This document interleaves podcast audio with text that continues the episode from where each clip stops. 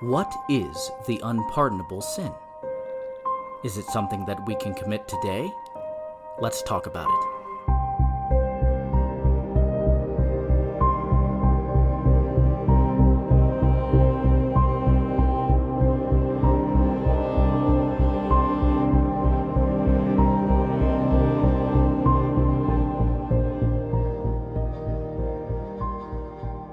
Welcome to Let's Talk About It. I'm Paul Robinson. Thank you so much for listening. This podcast, what it does is it tackles difficult theological problems and really just issues for Christians today. There might be something in the Bible that you're like, eh, I'm not really sure what the Bible means, or I'm not sure how we can take that and apply it to our lives today and to our culture today. Um, and uh, boy, there's a lot of issues, aren't there? There's a lot of things. That's what this podcasts are all about. So I'm going to sit down with you and we're just going to talk about these things. We're just going to make sense of them according to the scriptures. All right, according to the Bible. Not just here's my opinion. My my opinion isn't worth much, is it? No. Uh, we want to see what the Bible says. And today we're going to talk about the unpardonable sin. Now that's a heavy subject, isn't it? The unpar- the unpardonable sin. Oh my goodness. And um, we're going to make sense of it. You know, I remember I remember being in Bible college and not knowing exactly what the unpardonable sin was. I would ask my professors, but you know what? They they gave me different answers. I think many Christians today are confused about this sin or, you know, as it's known, the sin against the Holy Spirit. The sin itself is blasphemy against the Spirit. So let's look at what Jesus says. This is Matthew chapter 12, verses 31 and 32. And he says, Wherefore I say unto you, all manner of sin and blasphemy shall be forgiven unto men, but the blasphemy against the Holy Ghost shall not be forgiven unto men.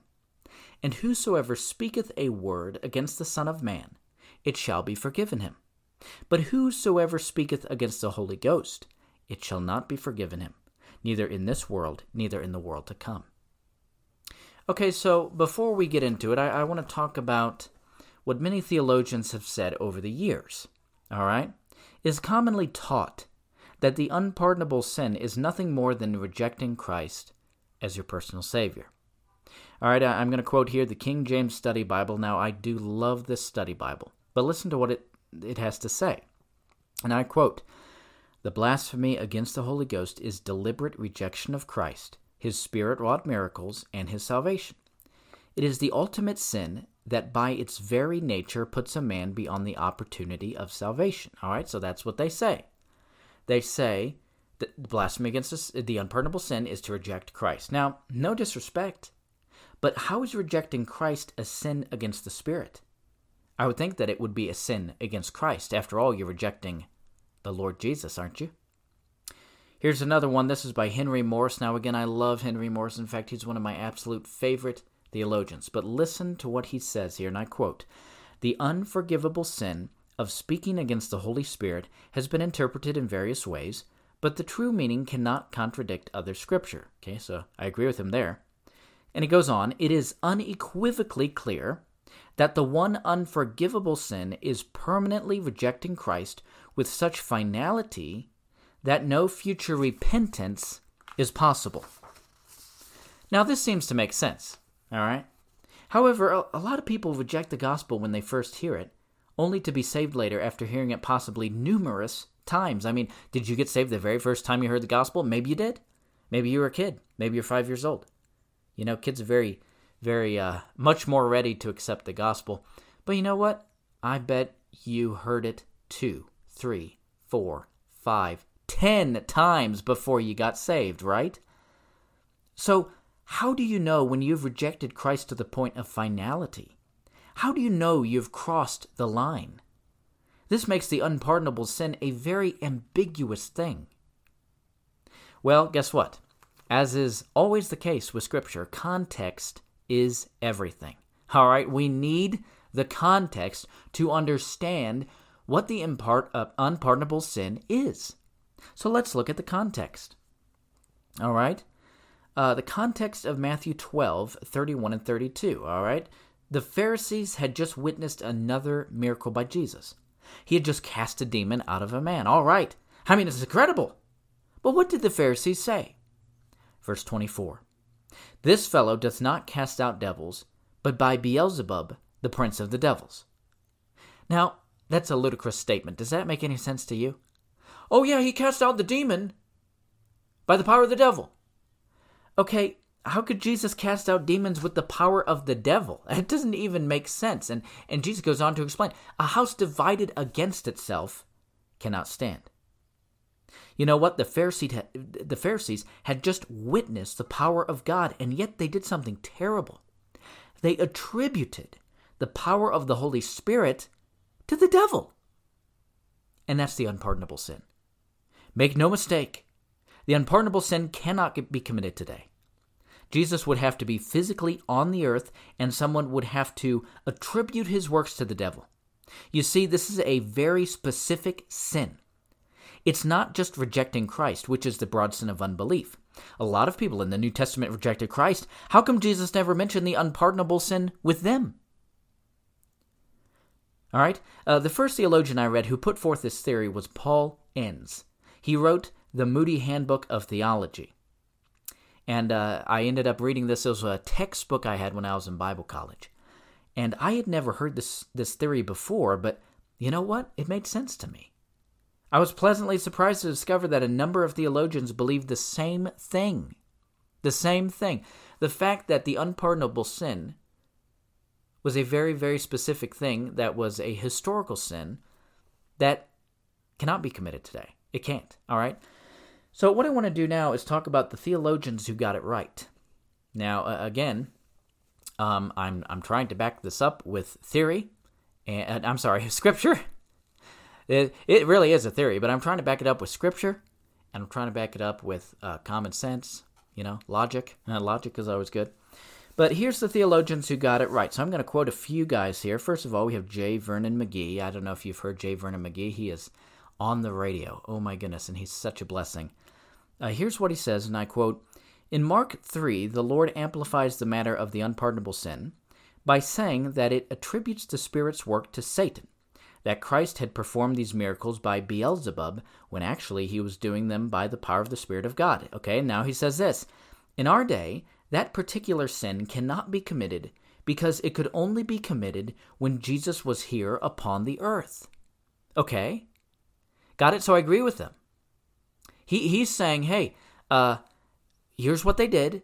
They attributed the works of the Holy Spirit to the devil, and he said this cannot be committed today because Jesus would have to physically be on the earth, and of course he's not. I think J. Vernon McGee is right.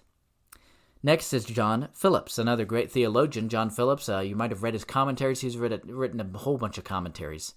Uh, in fact, I think he just about finished the, the whole Bible uh, commentaries. Anyways, here's what he says, and I quote The Holy Spirit can convict people of other kinds of sin and lead them to repentance. But blasphemy against the Holy Spirit betrays a state of soul beyond hope of redemption. The people who saw so many mighty miracles, signs, and wonders in the presence of incarnate goodness and grace, and attributed it all to the foul fiend of the pit, could only be abandoned by God. They were equating the Holy One of God with the prince of demons. All right? Once again, he's absolutely right. He's absolutely right. That's what they did. They attributed the works of the Holy Spirit to the devil himself. That's, that's pretty bad, isn't it? In fact, that's evil. It's evil. Next is the Bible Knowledge Commentary, which I love to use. The Bible Knowledge Commentary says this, and I quote the nation, because of its leaders, was on the brink of making a decision that would bring irreversible consequences. They were about to attribute incorrectly to Satan the power of the Holy Spirit exercised through Jesus and thus to commit the blasphemy against the Spirit. This specific sin cannot be reproduced today, for it required Jesus' presence on earth with his performing miracles through the Spirit's power. There it is, they're right. They're right. This sin cannot be committed today. It's interesting to note that apart from the Synoptic Gospels, the unpardonable sin is never mentioned anywhere in the New Testament.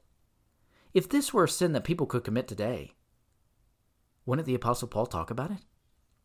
Don't you think Paul would have mentioned it? After all, Paul dealt with the baptism of the Spirit. He, he talked about, uh, well, that's another topic we'll have to talk about sometimes. Um, he talked about the, the uh, heretics known as the Gnostics. All right, he talked about just about every kind of doctrine you can imagine, but he didn't talk about the unpardonable sin. Why do you think that is? In Halley's Bible Handbook, Henry Halley mentions three passages of Scripture that are very similar to the unpardonable sin, and I found this interesting.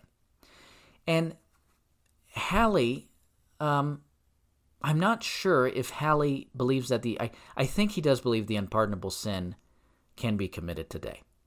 I think he does. I think he's, I think he sits on the side that says if you reject Christ completely, that's the unpardonable sin. Okay, which I, I don't like. I don't like that. Um, and what he's saying is he mentions these three passages of Scripture, and I think he's pointing out that these three passages of Scripture are talking about the unpardonable sin. Oh. Okay. Without saying those words, unpardonable sin, you know, or saying the words blasphemy against the Spirit.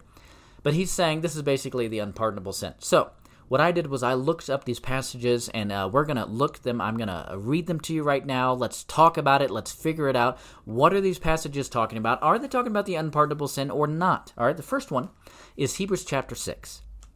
Hebrews chapter 6, verses 4 through 6. All right, this is one of the warning passages. Here's what it says. For it is impossible for those who were once enlightened and have tasted of the heavenly gift and were made partakers of the Holy Ghost and have tasted the good word of God and the powers of the world to come, if they shall fall away, to renew them again unto repentance, seeing they crucified to themselves the Son of God afresh, and put him to an open shame. Wow. Okay. Well, this warning passage is a big hypothetical. Yes, it is. Notice the keywords impossible and if. All right, the people being described here, they are saved, okay? I'm not going to sit here and tell you, oh, yeah, you know, enlightened, tasted heavenly gift, partakers of the Holy Ghost. Yeah, those people weren't saved. No, no, no, no. It's very clear from the scripture that those people were saved, genuinely saved. So, guess what? This thing is hypothetical, all right? These people are saved, but if you're really saved, you cannot truly fall away. If they were to fall away, it would be impossible to be renewed through repentance because they would be crucifying Christ again. All right? Because it, Jesus saved you. Once saved, always saved. You cannot lose your salvation. If you can lose your salvation, then guess what? Jesus better die on the cross again so he can save you again. All right? And, and of course, that's, that's ridiculous. This passage is not talking about the unpardonable sin. It's not talking about the unpardonable sin at all because it's just a hypothetical. All right? You, you might know of someone who was a Christian and then they turned away from the faith. You know, they turned their back on the faith. They, they became what we call apostate, apostasy. That just means you falling away from the faith. Okay? Guess what? They're not coming back. On the authority of Scripture, I would say that they were never saved to begin with. All right, what we call these these people who fall away and they they become so anti-Bible and anti-God, they were never saved to begin with. They weren't. Okay, they were never saved to begin with. It, it's just not possible for someone who's saved to to now it's possible to backslide, but I'm talking about someone who just turns away from the faith and becomes anti-Bible and starts hating God. I, I just they were never saved to begin with. The next passage here is Hebrews chapter 10 verses 26 and 27. Here's what it says For if we sin wilfully, after that we have received the knowledge of the truth, there remaineth no more sacrifice for sins, but a certain fearful looking for of judgment and fiery indignation which shall devour the adversaries. Okay, so the author of Hebrews here is referring to someone who sins defiantly against God, willfully against God after hearing the gospel. This is complete apostasy. Such an act of willful defiance excludes any kind of sacrifice or atonement. All right, they they they are, as we say, beyond hope. All right, beyond be, because because they're so defiantly set in their ways. It's kind of like Pharaoh, if you remember Pharaoh from the book of Exodus. His his heart was so hard. There was no way Pharaoh was ever going to submit to God. You know, God had to put him through all these plagues, and eventually Pharaoh said, "All right, go, get out of here, go." And even after that, he hardened his heart again and chased after the Israelites and ended up getting drowned in the sea. You know what Pharaoh was? He was just a glutton for punishment. He, he, he was defiant, willfully, willfully uh, turning against God, hardening his heart. Now, the Bible says that God hardened his heart, sure. It also says that Pharaoh hardened his heart. Okay? And so here, uh, you know, for Pharaoh, there, there's no atonement for Pharaoh because he was so far gone in his defiance against God. And so here's this person who's defiant against God. You know, all they're going to have to face is the fiery judgment of God. That's all they have to look forward to. So this passage has nothing to do with the unpardonable sin. Now, the last one here is 1 John 5 16. 1 John 5:16 It says, If any man see his brother sin a sin which is not unto death, he shall ask, and he shall give him life for them that sin not unto death. There is a sin unto death. I do not say that he shall pray for it. Okay? Now, Halley states that he believes the sin unto death is the unpardonable sin. He just says it outright. This is the unpardonable sin. I disagree. The Bible teaches that when a Christian sins over and over, which is possible, that eventually God might choose to take them home prematurely. You might know somebody like that. You might know somebody who, who just, they weren't living for the Lord, they weren't serving the Lord, and they died. God took them home prematurely. I know people like that. You might know people like that too. The reason God has kept us around, you know, He's got a purpose, right? The reason why he's done that is so that we would bear fruit. Jesus said in John 15, 6, If a man abide not in me, he is cast forth as a branch and is withered. You know, that branch is useless, and therefore it is cast into the fire. Cast into the fire. Hey, if a branch on a, fr- I'm talking about a branch on a fruit tree. A branch on a fruit tree has one purpose, and that is to bear fruit. And so that's your purpose as a Christian, to bear fruit. If you're not going to bear fruit, you're a useless Christian. And God looks at your life and He says, Why am I even letting you live? You're not serving me. You're not bearing any fruit. You're not doing anything. In fact, you might be more harm for the cause of Christ. And so I'm going to take you home. I'm going to take you home before you do any more damage. Wow. It's pretty amazing. Jesus also said in Matthew 5:13, "Ye are the salt of the earth. But if the salt have lost his savor, wherewith shall it be salted? It is thenceforth good for nothing, but to be cast out and to be trodden under foot of men. Jesus says, You're the salt of the earth, but if you have lost your savor, you are good for nothing. You are useless. Just cast you out. Cast you out in the street and people walk all over you. You know, some Christians are like that. They're good for nothing. And so the sin unto death, I do believe, is referring to the fact that you can sin and sin and sin and sin and live in sin, which, by the way, a Christian doesn't have to live in sin. And so you can live in sin, and God eventually says, That's it. I'm done with you. I'm done with you, and I'm going to bring you home. And He takes you home prematurely. That is a sin unto death. It's not the unpardonable sin. It's not. Hey, remember, the Apostle John is writing to Christians. The book of First John is written to Christians. Well, Christians can't commit the unpardonable sin. If the unpardonable sin is rejecting Christ, then Christians can't do that because they're already saved, right? So why would that be in the anyways? Uh, that, that's just a little side note there. So no, I, I do not believe he's referring to the unpardonable sin. The sin unto death is living a life of sin so that the Lord takes you home. So now we come back to the question can the unpardonable sin be committed today? To answer that, I'm going to quote Paul Enns from his Moody Handbook of Theology. Here's what he says, and I quote To commit the sin of blasphemy against the Holy Spirit would require the physical presence of Jesus Christ, in which he would teach and perform miracles, while the hearers and onlookers would reject his ministry, saying he is working by the power of Satan. The sin of blasphemy against the Spirit is not the same as unbelief.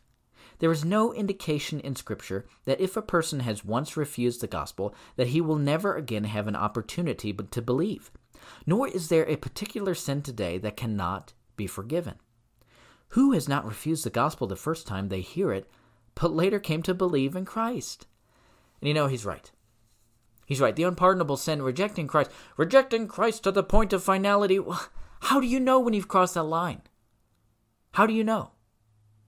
Hmm? How many times have you witnessed to somebody and they reject Christ over and over and over, and, and you want to give up? You just, oh, this person's never going to get saved. But you know what happens? Finally, over time, the Lord works in their hearts, works in their hearts, and eventually, He breaks them and they get saved. How many people who we've given up on have been saved after years, years of praying for them, years of witnessing to them, and they finally get saved. And we'd given up. We thought they're never going to get saved. No, they got saved. In other words, we thought they'd committed the unpardonable sin. You know, they had hardened their heart beyond, they'd rejected Christ to the point of finality. It's over. No. No. I want to say something here, and I want this to sink in. Every sin can be forgiven if it is repented of. Every sin. Somebody can have such a hard heart. Hard. They can harden their heart, harden their heart, harden their heart, harden their heart. All right? And you know what? They can go on hardening their heart and they can die in their sins without Christ. Absolutely but they have not committed the unpardonable sin. Because the unpardonable sin cannot be committed today. The unpardonable sin was a very, very, very specific sin that was only committed back then because Jesus was present on the earth. Jesus would have to be present on the earth now for it to be committed. So I want you to understand that. I want you to understand what the unpardonable sin is. It cannot be committed today. It was a very, very specific sin. It is never mentioned again in the New Testament, apart from the Synoptic Gospels. It is never mentioned in the Pauline epistles. Okay? The unpardonable sin is not rejecting Christ, that is unbelief, rejection. That's not the same as the unpardonable sin. And, and if you believe that the unpardonable sin is rejecting Christ, please prove it with Scripture. Where else in the Bible does it specifically mention the unpardonable sin is rejecting Christ? It's not in the Bible. All right? So I just want to make that clear. The unpardonable sin, what it is, and the fact that it cannot be committed today. And I sure hope that was a help to you. Thank you so much for listening. You can support this podcast with just as little as a dollar a month. Uh, there's a link at the end of the description of this episode. So if you'd like to support the show, I sure would appreciate it. Um, this series entitled "Let's Talk" is uh, just um, I, I put this out just once a month, usually at the end of the month. All right, so you can look for it there too. But of course, please listen to my other podcast, the Preaching Podcast. It, it's the same feed uh, on on uh, the my my podcast feed. It's all together. So you have the Preaching Podcast. That's every other week. And then Let's Talk is just once a month at the end of the month. So please uh, listen to all of that. It's just things that I want to be a help and a blessing to you and just want to encourage you and help you understand the Word of God better. But thank you so much for listening. Uh, you can go to my website, paulrobinsonbooks.com, and you can uh, check out my books, uh, my blog. Uh, you can buy my books on Amazon. The links are all there and everything. Uh, the Becoming a Man books, and they're character studies on some of the Bible's greatest men and I sure would appreciate that. You can also check out my church's YouTube channel, Northside Baptist Church, Northglenn, Colorado. Just type that in, in the search bar for YouTube. Uh, you can see some of my sermons there and sermons from the other pastors at my church, Northside Baptist Church. Thank you so much for listening. I'm Paul Robinson, and until next time, God bless you.